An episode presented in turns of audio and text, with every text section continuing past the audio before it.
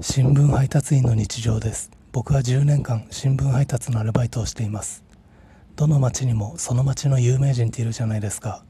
僕の町にも何年も同じ服装で毎日朝5時にコンビニで立ち読みをしているおじいさんがいるんですが今日そのおじいさんに煽り運転されました。